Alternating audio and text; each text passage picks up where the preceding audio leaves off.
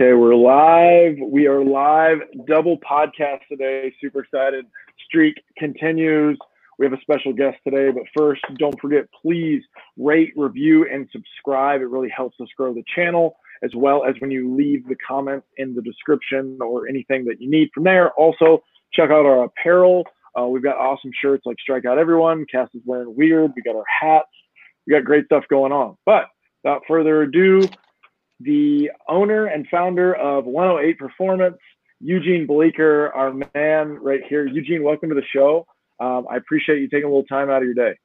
Yeah, man. Thanks for having me on. Pleasure to be here. Um, so um, you and I have a little bit of a history. Uh, we we did some flush band work, and we've been communicating back and forth for years now on things, and we've kind of followed each other's stuff. Why don't you tell everybody um, just a quick synopsis of you know 108 Performance? What is it, and and for anybody that they may not know about it down here in San Diego. Yeah, for sure. Um, so I opened up 108 at the end of 2014. Um, I had already been coaching for uh, years at different facilities. Uh, helped open one. Was running uh, uh all the baseball operations at uh, another large multi-sport facility for a couple of years, doing teams, classes, lessons, all that stuff.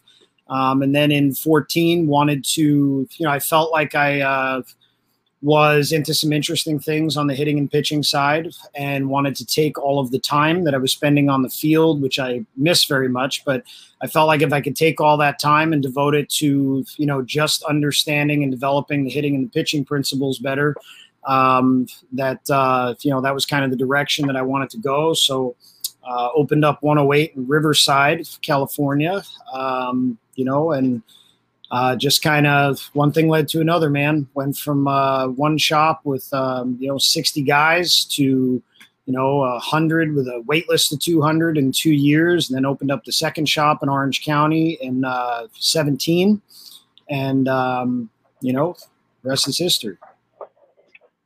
That's awesome. So you run a, a different kind of facility too, where it's kind of you have to qualify and uh, you have limited space. Is that correct? Yeah, that's correct. So, um, you know, that was an important thing for me, you know, from a culture building standpoint and from a player development standpoint. Um, you know, baseball facilities tend to fall into that trap of, uh, you know, going too large and too large too fast. And I had seen that and been a part of that. And I, I didn't want to cater to, you know, kids who wanted a, you know, one month tune up before the season. You know, I wanted guys who really wanted to get, you know, their hands dirty and come in and train all the time and create an environment for uh, for them to do that.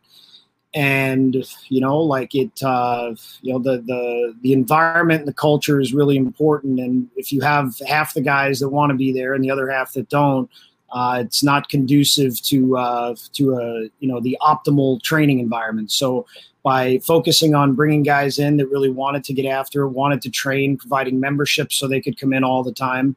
Um, you know that was uh, that was a huge piece of it, and um, you know gave us more time to work with them and get actionable results. I mean, the reality is that uh, you know learning how to hitting and pitching are a skill, right? And they're a very difficult skill to master. Okay, and it's kind of like uh, playing an instrument and uh, I'm doing a little study on myself during uh, COVID. I decided I wanted to learn how to play the piano, and it's something that I've always kind of been interested in. And you know, I think athletes are always fascinated by musicians, and vice versa.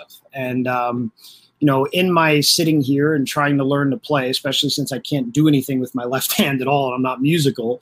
Uh, you know, it, it's interesting, right? Like you have to, and I'm using an app. It's called Yousician. It's really cool. It's like uh, Guitar Hero, but for real music and mm-hmm. as I'm learning how to play, it's like you, you start with one hand and you're learning how to play real slow and you got to slow it down and then you learn how to play with the other hand and then they speed it up and then you start to incorporate both hands but it's it's really tough and it's very complex and it's this constant like you get from zero to five in a day and then the next day when you start you're not starting at five you're, you're back down to like one or two but you've made progress. You're starting better than you started the day previous and uh, as you're continuing to learn it right like there are days where it's good and you're starting closer to where you finished the day before and then you take a couple days off and now you're starting almost it feels like it's square one at the beginning of the day and, you know, this is just my brain controlling my hands.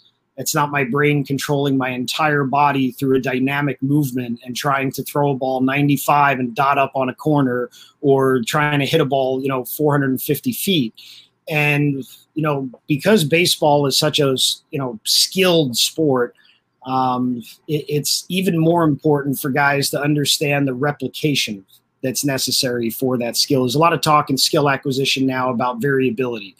And I love variability and I use it in training, but think about it like this. Okay. There's this, uh, I like to study other things and I love philosophy. And the ancient Greeks were the, the masters. And um, there's this theory called the law of the one and the many. And it goes back to Plato, Aristotle. Uh, and basically, what it means is, you know, think about it like this if you were going to draw five circles, okay, uh, science tells us that none of them will ever be identical no matter what you do, and none of them will be perfect circles. Okay. Uh, that represents the many. Okay. Um, the many is comprised of the one, right? But the one is almost more real than the many. The one is the one that really exists, uh, but it's abstract. It exists in your mind, not in reality. It's your understanding of you know what a circle is based on the laws of the physical universe. You walk around every day, you see the sun, moon, tires, wheels, uh, things that are circular. So in your mind, you have this mental model of what the circle is. Okay. Um, and your drawings or your representations of, of of that circle. Okay. If you wanted to be an artist, okay, you don't just say, ah, fuck it. Uh, drawing a perfect circle is impossible, so I'm not going to try right? You learn how to draw it slow, you learn how to draw it fast, you learn how to draw it standing on one leg.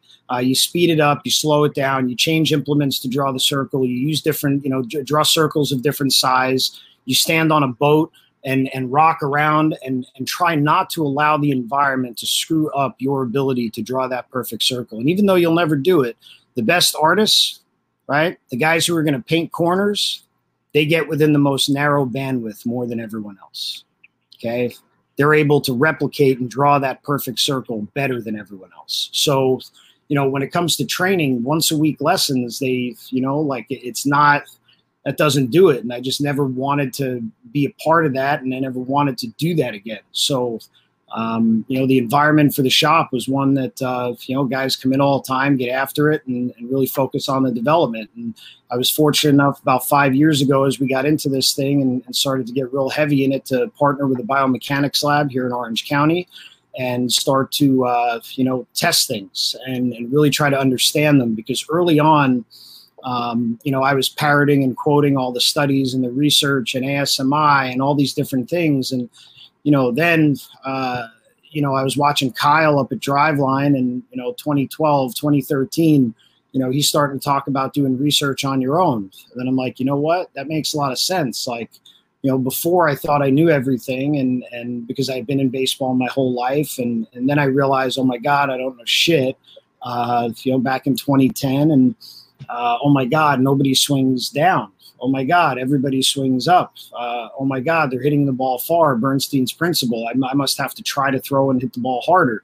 So all this new stuff people are doing, I was all in on that back in 2010, but had the opportunity to do it with, you know, 175 players and a lot of different movement profiles, and uh, you know, really kind of see what was working and what wasn't working.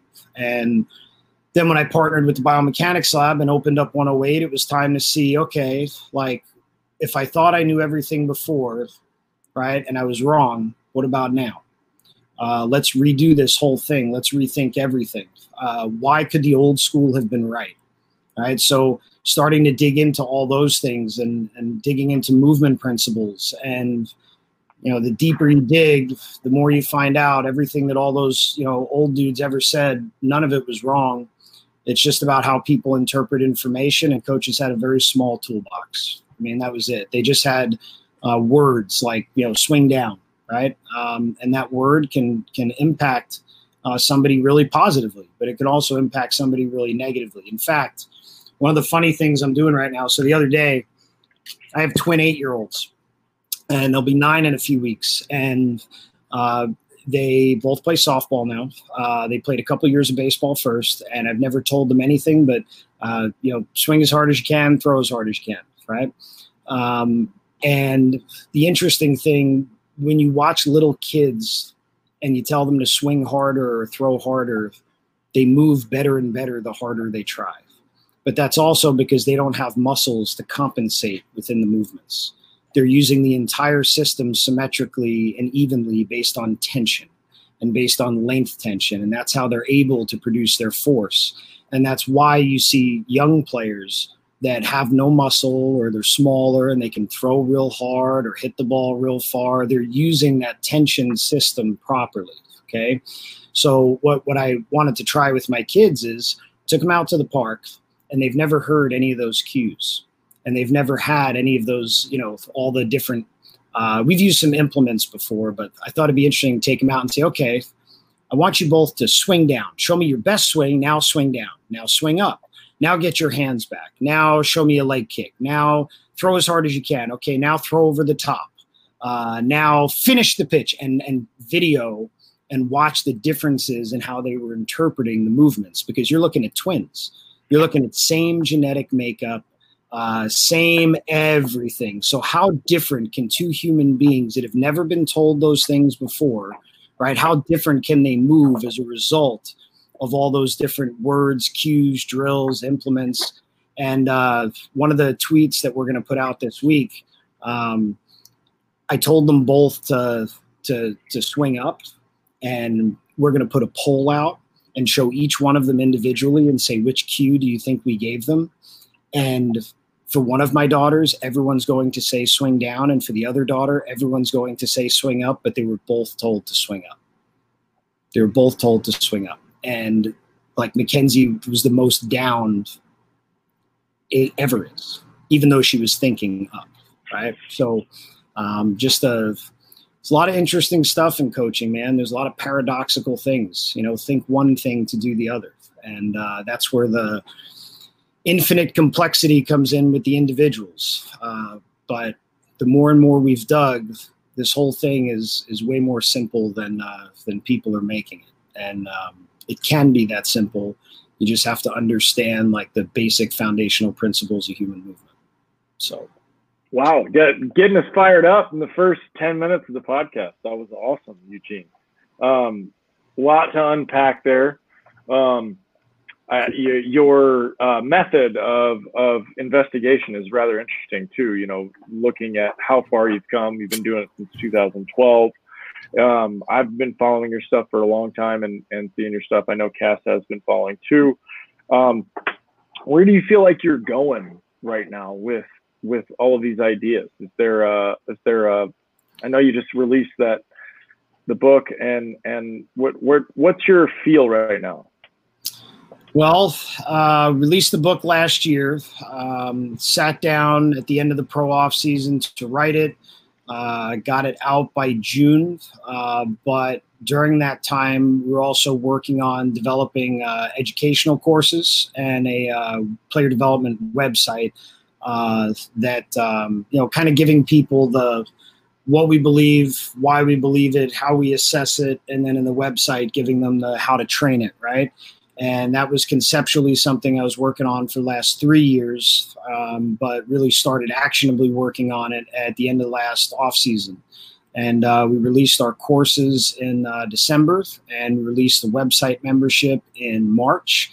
And it's been really good, man. We have uh, you know a lot of big league organizations and uh, really good collegiate programs um, you know, getting them, and and we're getting a lot of amazing feedback on the results people are getting with it. So it's uh, it's exciting, man. Um, enjoying it very much, and as far as where we're going, um, you know, just uh, continuing to try to push the envelope and move the game forward. And um, you know, one of the things that uh, we we really wanted to focus on this year was um, say shrinking locally to to grow the message. Think of it like this like rather than being a baseball training a couple of baseball training facilities that happens to do education a baseball education company that trains players. So uh, doing the best job we can of training the athletes we have and capturing all of the things we're doing with them that are either working not working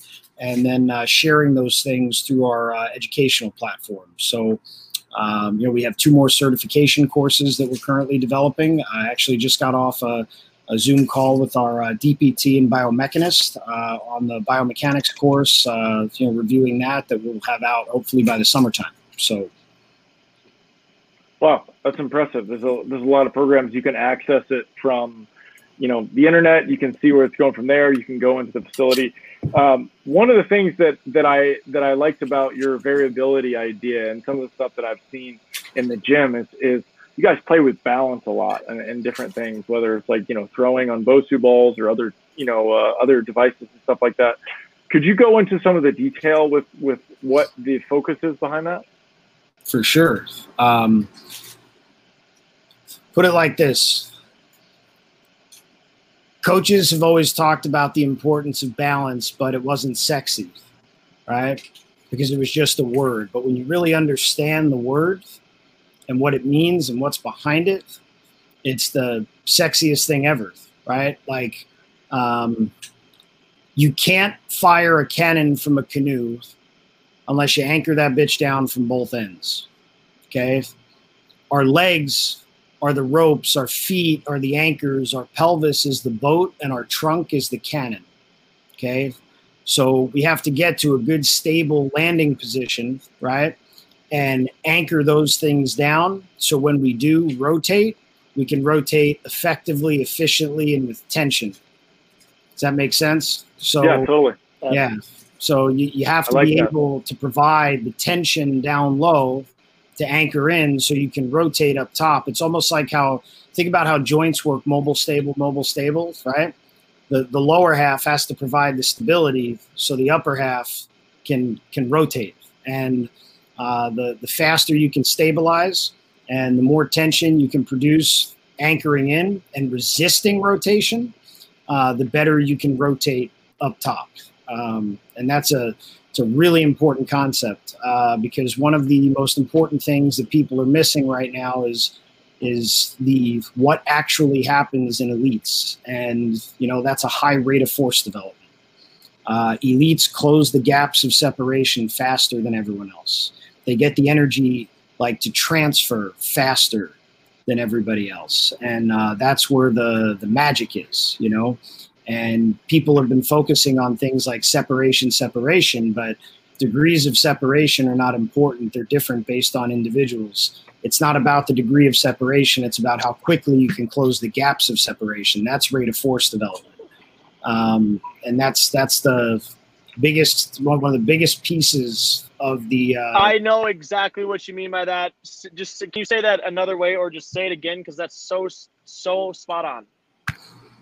So currently, and it comes from a lack of understanding of of good biomechanics. Um, you know, I had a Zoom call the other day that I did, and it was uh, you know 40 of the the brightest minds you know in the game, and, and I mean we had. Uh, uh, Brian DeLunas, uh, Pete Woodworth, uh, Randy Sullivan, uh, you know, Lantz Wheeler, um, you know, like just a ton of Greg Rose, just a ton of really, really bright people on the call. And I had this revelation the other day uh, on why people are misinterpreting this whole hip shoulder separation thing.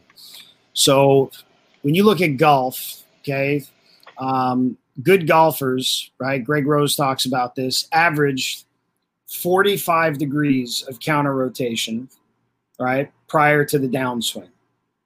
And then the pelvis goes and it goes to 50 degrees, but that's it, which means that all of the hip shoulder separation that that guy got, 45 fucking degrees of it was already done in the load. Only five degrees was added in the forward move. Five. Okay. If we took a laser pointer and we looked at what fucking five degrees was, that ain't a lot. Okay. Uh, the five degrees of added separation is stretch reflex. Okay. That cannot be tested passively. That cannot be trained passively. That can only be trained through rate of force development, that those extra degrees. People think by changing the angles of their pelvis and their shoulders and their bones, manipulating the positions, they can get hip shoulder separation, but that is not good hip shoulder separation. Okay. Good hip shoulder separation is after landing in a loaded position, decelling like a mother, right? Getting the stretch reflex to transfer and close the gaps of separation to the upper. Okay. So the misinterpretation around that in the baseball community has been enormous, absolutely enormous. And I was guilty of it early on as well. Okay. So if you're not guilty of it, you haven't been doing this long enough. That's right? correct. Like, that's correct. That's correct. Because if you're following the research and you were listening to them talk about hip shoulder separation, that's exactly what you, I was. Yep, I was doing that shit back in 2010 because of Tom House and, and all that stuff, right? So, um, you know, like it, it it's just misunderstood, right? And uh, people are too caught up looking at individual and divisible pieces like bones, but they're not paying attention to the system. Like the bones are providing stability, so are the muscles. The rest of the surrounding and supporting structure, that ECM system and fascia, that's what's doing the heavy lifting, right? When you're moving really well Okay, so um, you know the uh, the the closing the gaps of separation is the money. That's the you know like what when you decel wall with the lower half, like when you have somebody that comes in, you do an assessment and they lack hip shoulder separation. It they're turning the wrong pieces of their body on, right at the wrong time. So there's too much stiffness too early, right? It, it's it, elites are able to turn pieces off better than everybody else too. So as they move down the mound, it's passive, it's easy, right? It's effortless. And then when it's time to rotate, they're grabbing the ground like a bastard, and the rotational rate of force development up top is like rotation finish, slingshot, rotation finish, slingshot, and then the arm can really whip through and get delivered. So, like the biomechanists say, oh, hip shoulder separation, but they don't know how to create it. You create well, it, and, and just like for, for anybody that is unfamiliar with it, because I, I, dude, I had kids for three years in, uh, at D three that I coach, and I had one of my best players say, "I still don't understand hip and shoulder separation." Um, but so for visually, I think of the Dak Prescott on the field, right? Awful. Like that's not it.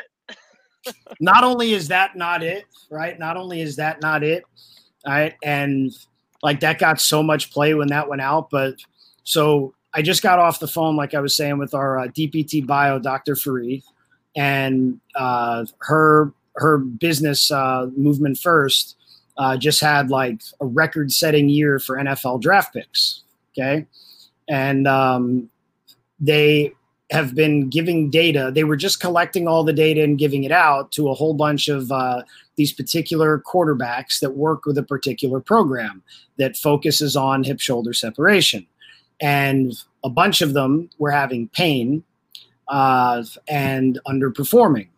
And after a while of collecting data and providing no feedback, because that's what she was asked of, she she finally, when there was pain, explained to those guys, like, listen, okay, like you are separating too far passively too much. You need to close the gaps and decrease the hip shoulder separation.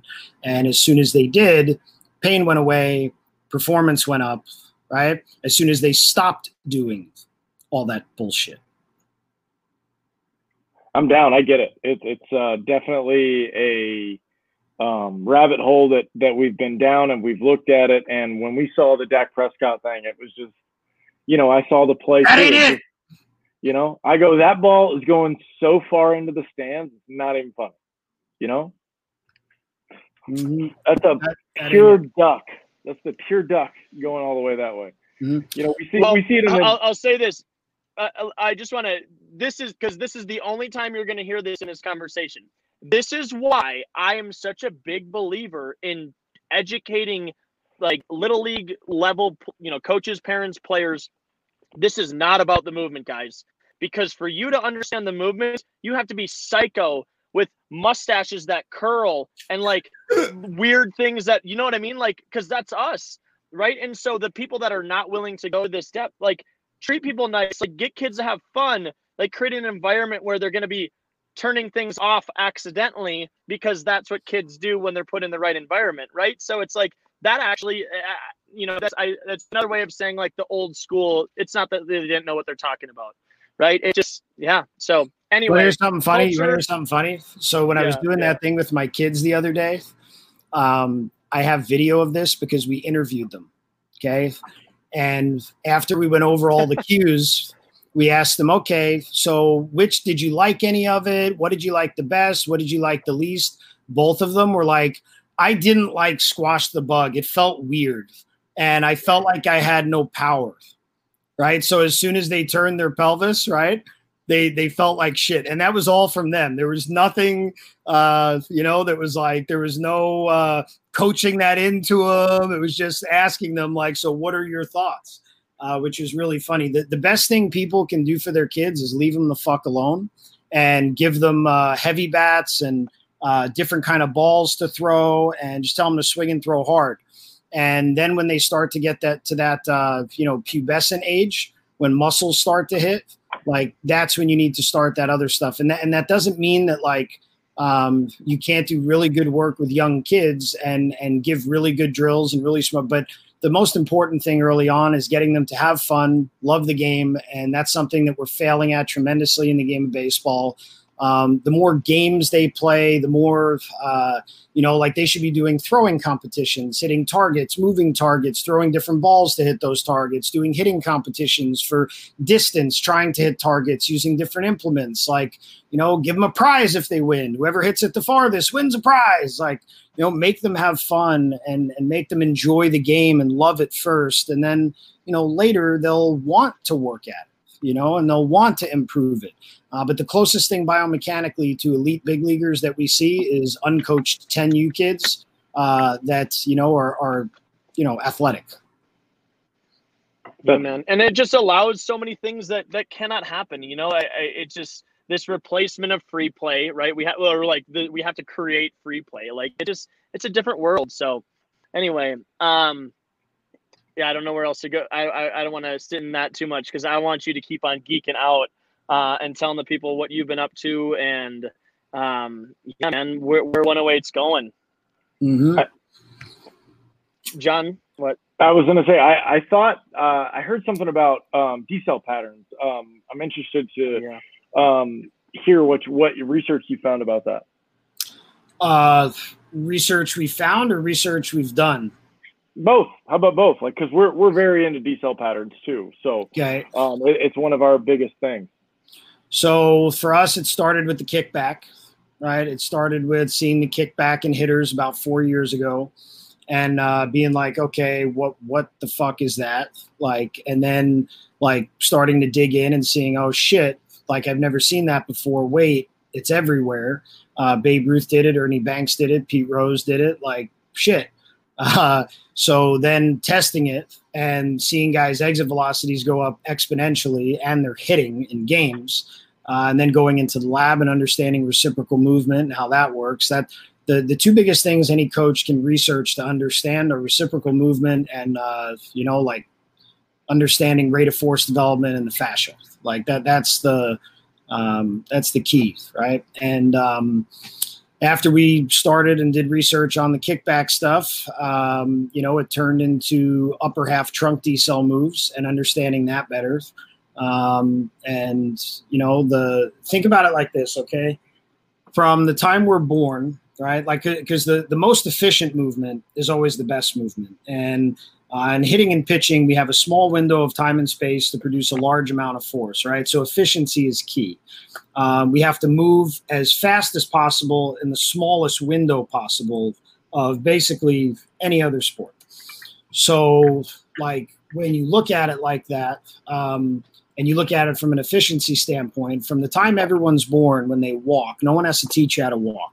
You walk opposite arm, opposite leg, okay, which means that the pelvis, when we walk, the pelvis is going one way, right? And the trunk is going the other way because when my left leg uh, goes forward, my right arm goes forward. So it's constant counter rotation, constant counter rotation, upper body one way, lower body the other. And when you look at uh, any sport, any strike or release from bowling, hockey, soccer, it doesn't matter if it's upper body, it doesn't matter if it's lower body. If I'm trying to produce force from an extremity, okay, from my right leg. My left arm has to come across my body hard, okay, which is my trunk counter rotating against my right leg, okay. If I am going to bowl a bowling ball, right, uh, when I bowl with my right arm, I can't bowl it well unless my right leg goes aggressively behind my body this way. And that pulling out of slack in opposite directions allows you to create force in small windows of time and space. That's pulling tension out evenly from both sides. So when you hit and when you throw, right, you need rate of force development. You have to close the gaps of that reciprocal movement as quickly as possible. So if I want to throw a punch with my right arm, the faster I can close the gap and get my right arm across my lower body, right, the harder I'm going to be able to throw that punch. Does that make sense? So hitting and pitching are no different. It's no different. We want to close those gaps of separation reciprocally as quickly as possible. That's why so many guys stride closed, right? There are so many elite pitchers throughout history, right? And and now that stride closes, it's ridiculous. Then it gets taken away from them, and they did it naturally. And they did it naturally because that put them in a position to get across their lead hip and stabilize from the lead glute and give direction through rotation. You know, so um, you to to decel well, you have to put yourself in good positions of leverage first, right? So you can you know optimally use your body the way it needs to be used. Um, you know, and then uh, it's it's most most of it's motor patterning. It's not strength. Yeah, I've told um, I've I don't know I I feel like I might have said this in that live the other night. Um, but I have told kids recently like I dare you to not open your front leg. Don't open it and they can't. But the act of trying, I, I don't know that there's been a better cue for my front leg, like for front leg, because they got to stop. You can't go through that, right? Like you can go through an open front foot easy. So it's, gosh, it's just really interesting. And you know, and, and I said this before, but how and I won't get into it, but pitching it guys to stay closed and not fly open. Been, how long have coaches been bitching at guys to stay closed and not fly open? Well, Get your front like, foot again, down early, keep your shoulders closed, like all of it. Context, though, right? It just you just need to go a little bit further, right? And because, well, this is the thing: is technology just exposed everybody that didn't have a good explanation. Well, I don't know how why, but fucking do it. Like, and and I, and I totally get both sides, but um, shoot. Anyway, I, I don't know what I was gonna ask because I got me all jacked up about, yeah. Um, Oh, I was just going to say that the Latta thing. So, you know, that was, you know, Doug doesn't go into a lot of, you know, he, he's going to say things differently than you. But when he just talks about a sideways, you know, just a forward move being 50 50 and that being just so simple, and then me going, oh, you know, hitter pitchers aren't going to look exactly like that. They're doing something a little bit different, right? But the idea behind it and that being the foundation, and him just, he was the first person that I heard that's like, um, oh, he's like association. That's the dumbest thing I've ever heard.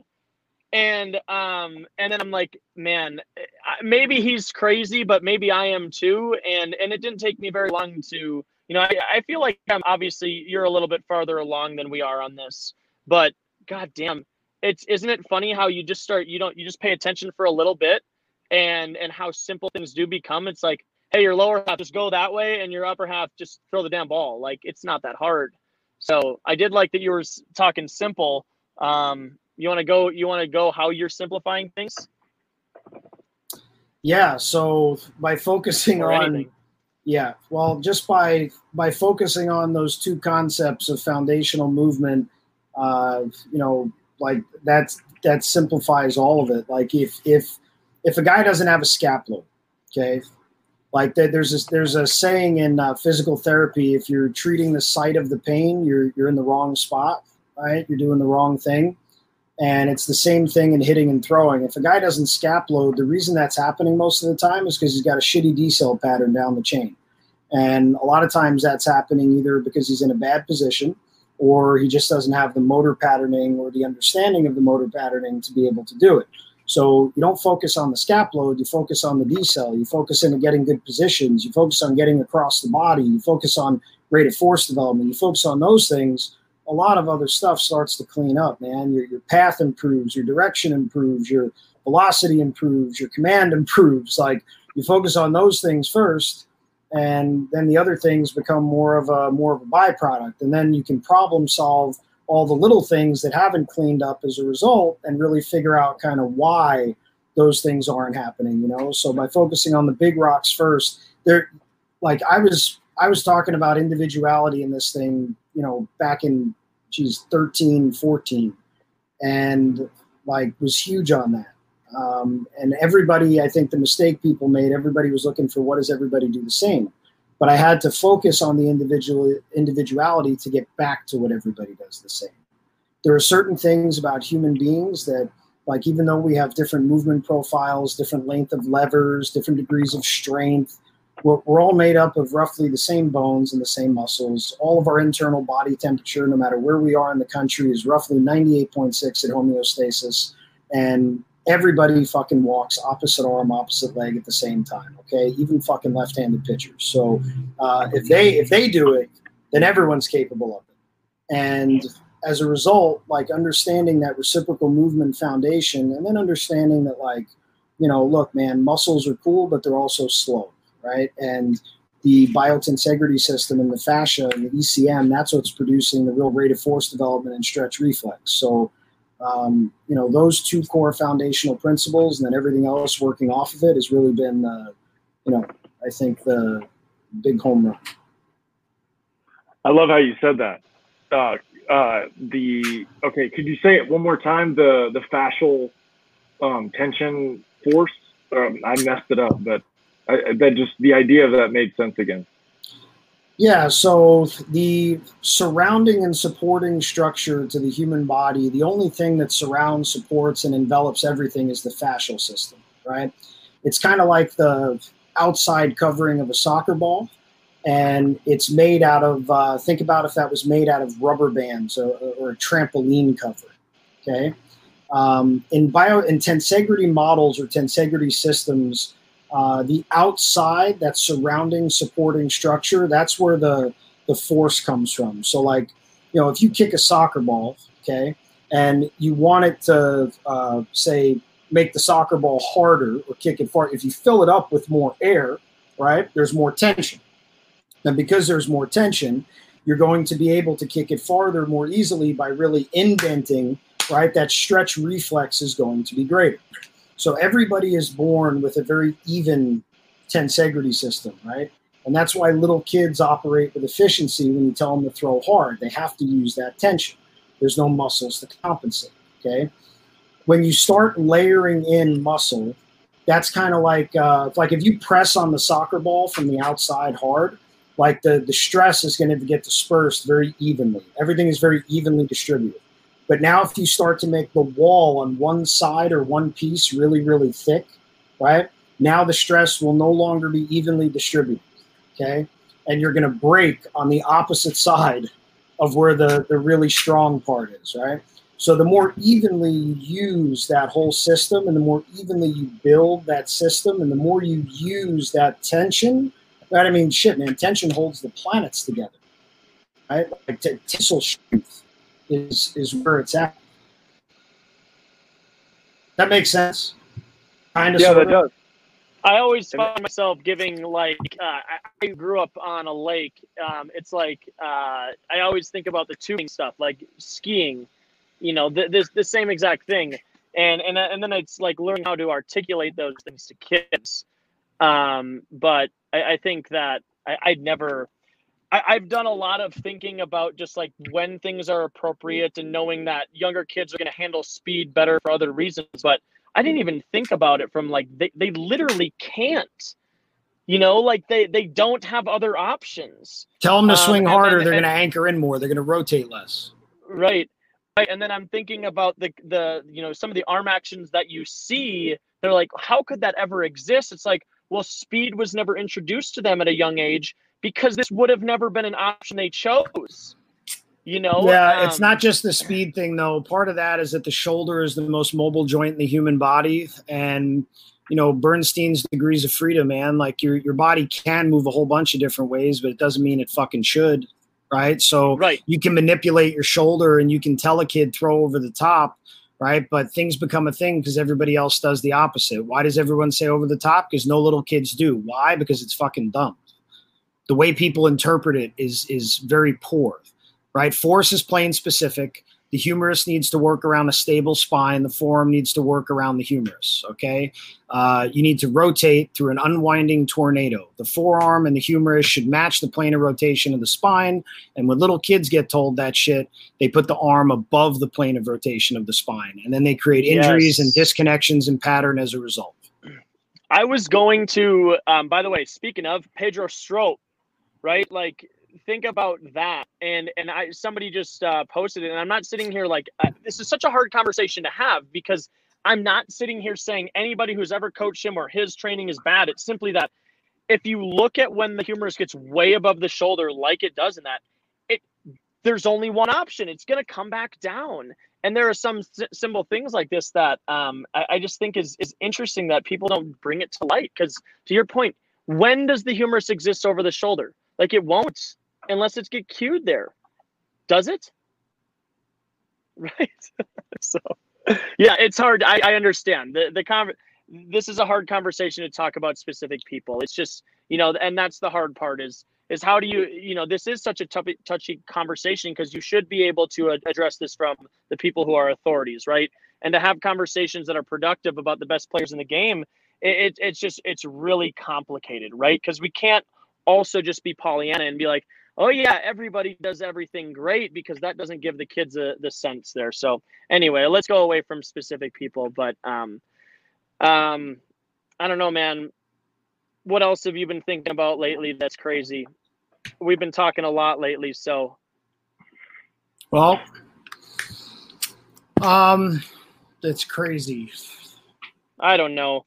Um, we've just I'm been a lot about. People- I, I have an idea, a question about, and I, um, what's your thought? I, we've never talked about this. What's your thought on live at bats? Like, how do you, what's your take on that? Where do you feel like?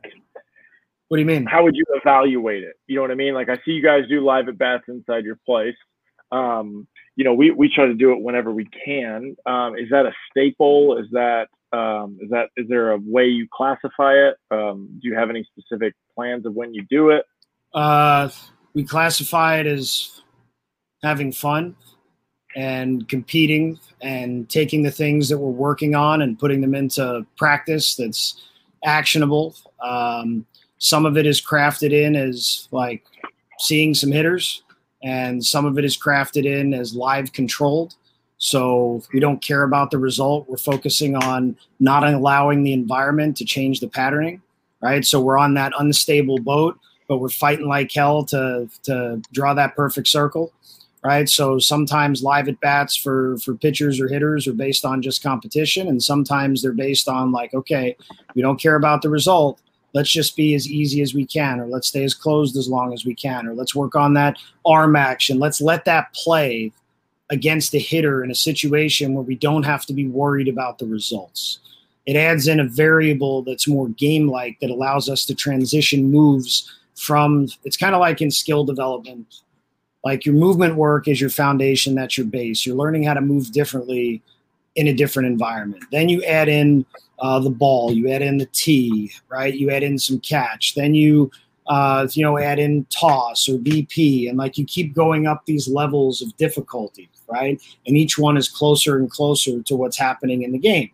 So you're you're starting by learning how to draw your perfect circle slow and then you're keep continuing to challenge it in these more difficult environments with implements, uh, uh, you know, thoughts, uh, cues, goals, right? And making it more game like. And as the pattern succeeds, you keep pushing it. And as it fails, you step it back. Yeah, yeah. Yeah. I, I had, go, go, John. I was going to say, we call it testing, right? It's just like, like what you're saying, like testing, whether it's, eh, you know, implementing the idea of a pitch or like you're saying, staying closed or a, or a mantra or whatever you're trying to become consistent at and then you know trying to apply it like you said in game moves. I, I really like that. That's that's uh it's a difficult thing to do. The white line itis thing is real. You know, I, you know, people don't always fully commit to what they're doing in their training um, because they're not quite sure if it's going to work or not. You know. I'm uh I'm curious. Um, I don't know that we've ever. I, I've listened to you quite a bit in the past, Eugene, and I don't know that you've ever gotten into this we have tried to have conversations about how people pitch and and john has uh, between the two of us like could we teach things and simplify pitching into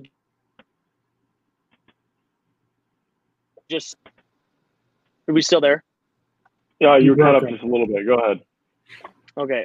Uh, anyway, um, and, and I think John and I were talking earlier today. It's like a lot of people want to have conversations about pitching based on count. You know, you see so many illustrations of how good, uh, you know, how hitters are way better in 2-0 counts and and what pitches you should be seeing and what pitches you know people have tendencies to throw. And and I and I think a, a good um, and I'm just curious how maybe you have this conversation the same or different. But we we've talked about let's teach three to four sequences: a fast, slow, fast, slow, uh, fast, fast, slow, slow, slow, slow, fast, fast you know, and then a slow, fast, slow, fast. And, and we're just, it could be anything. You can make an argument for any four things. But with the idea of trying to create a different perspective on how people actually play the game of baseball, right? And that if you're if you're actually executing those sequences, the count's going to be 0-2, 1-2, right? You're going to be striking people out, right? If you get good at the sequences. So I don't know. How do you have those conversations with your athletes? Is it similar, different?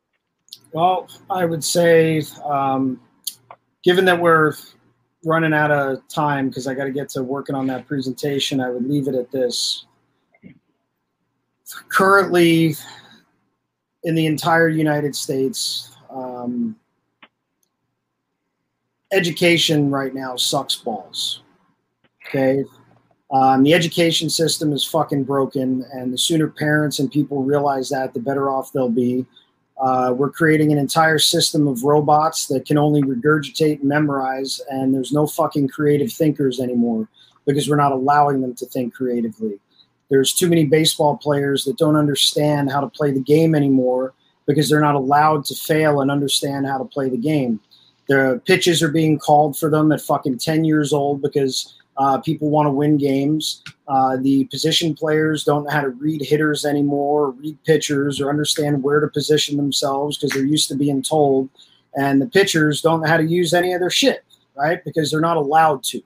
So I would say providing players with an understanding of things that can screw hitters' timing up, but then allowing them to use their stuff and allowing them to fail and allowing them to understand that when I did this, this didn't work and I got fucking burned, right? So I'm not going to do that again. Why didn't that work? And then teaching them how to problem solve is probably the the the most important. Pro- we're in the worst. Pro- and I know generationally, you know, people always say, "Oh yeah, those fucking darn kids." We have these, you know, generation gaps. No, like we're looking at something that we haven't seen in history before uh, that I'm aware of through any research I've done. Like, well, we're seeing the worst problem solvers in history. Uh, you know, like fucking kids, like they they they're not they, they don't know how to solve problems. They don't know how to solve problems. All they do is fill their brains with information. They can't creatively think. I had a fucking kid ask me this the other day. We're doing a Zoom with like five more pitchers, and uh, you know, kid says we're at the end of it, and you know, guys are doing their weekly stuff and you know, going over the plans and uh, kids like coach, coach, coach, and this kid's going to fucking Long Beach State next year, right? Like he's a you know he's 89, like he's a dude, and he's uh, he's only like I don't know six foot, uh, 170 pounds, and has the capability to be 93, 94 all day. And fucking kids like this, he's like, so coach, coach. And he's got his pen and his paper, and he's all serious, and he's like, so, so like, should I be eating healthy right now, or should I just be normal? And I'm sitting there like, what kind of fucking question is that? Like, how, how do you how do you not have the capability to answer that question? For what does that mean? Should I be eating healthy or eating normal? Do you want to pitch professionally? Okay, yes. Do you want a spot at Long Beach next year and, and win a job? Yes. Okay. Is your body the tool you're going to use to do that? Then don't be a fucking idiot. Of course you're supposed to eat well. What kind of dumbass question is that? What do you mean normal versus eating well? Well, we have two do- we have a door at our shop. Okay, and it's after you walk in the front door, uh, you'd hang a left, go through uh, two more sets of doors to get into the pitching room. And the second one, which leads to the pitching room, when you exit, there's two doorknobs on the door. One of them works. The other one doesn't have a correlating doorknob on the other side because it was taken out and it doesn't work. So initially, when we moved in, we were going to take it out. And then one day, some fucking kid, it's his first day in the shop. He comes up to me in the hitting room. He's like, Coach, coach, I'm locked in. How do I get out? And I was like, what do you mean you're locked in? Nobody locked the fucking doors. And he's like, no, I'm locked in. So we walk over and I was like, hey, dummy, did you notice there are two fucking doorknobs? Did you try the other one? And then I opened it for him. And subsequently thereafter, over the next three years at that location, like the amount of fucking new kids that couldn't figure out how to open the fucking door was mind blowing. I thought about setting up a hidden camera just to watch these assholes trying to figure out how to open the door. Like it's six inches away. Try the other doorknob. Like they, they have to go ask for the answers because they can't even figure out which doorknob to open. They're so busy indoctr- getting indoctrinated into memorizing fucking books. They, kids can't think anymore like they, they have to learn how to think on their own. We need to give them like like an understanding of what's what but then let them like go try to do this and see what happens. Do whatever you want. Like they have to be allowed to fail. They have to be allowed to fail. Wow. What a hey. what a great way to end it right there. That was that was a rant and a half. I love it. I love it. Two doorknobs. Was he called Doorknob? Was that his nickname from then on, or what? What was his nickname? Well, here's the problem. It wasn't just him. The amount of guys, like it's it's literally unbelievable. I I took the door. I'm bringing the doorknob to the next shop. When we our lease was up March 31st, so we put it in storage till this COVID thing is over. But I'm putting two doorknobs and a hidden camera at the next shop. Like that's, that's a guarantee. That's a guarantee. Just, just so we can like funniest home videos and show the uh, generational issues like real time. yeah. Oh, man. Well, well hey, gets, hey, gets I, this uh, this warning on this podcast.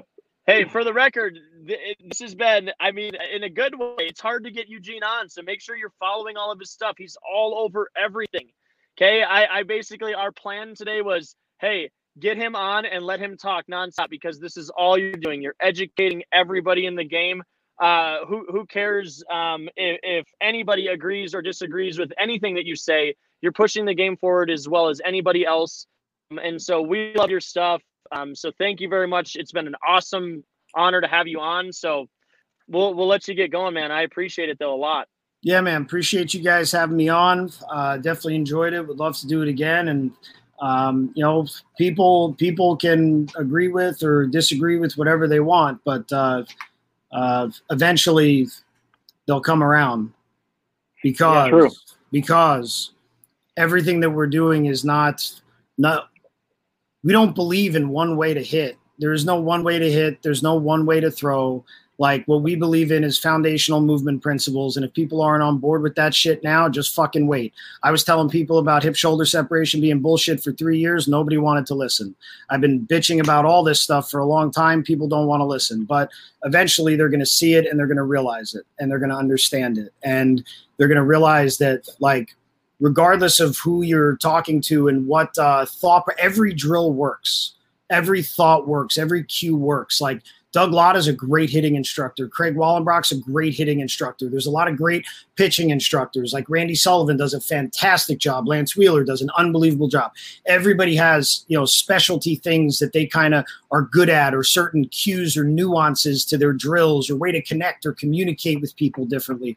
All, all of that stuff is amazing. But every single time all of us talk, everyone is getting closer and closer to the same exact fucking thing. They're doing the same things, focusing on movement in the same ways differently from different parts of the country.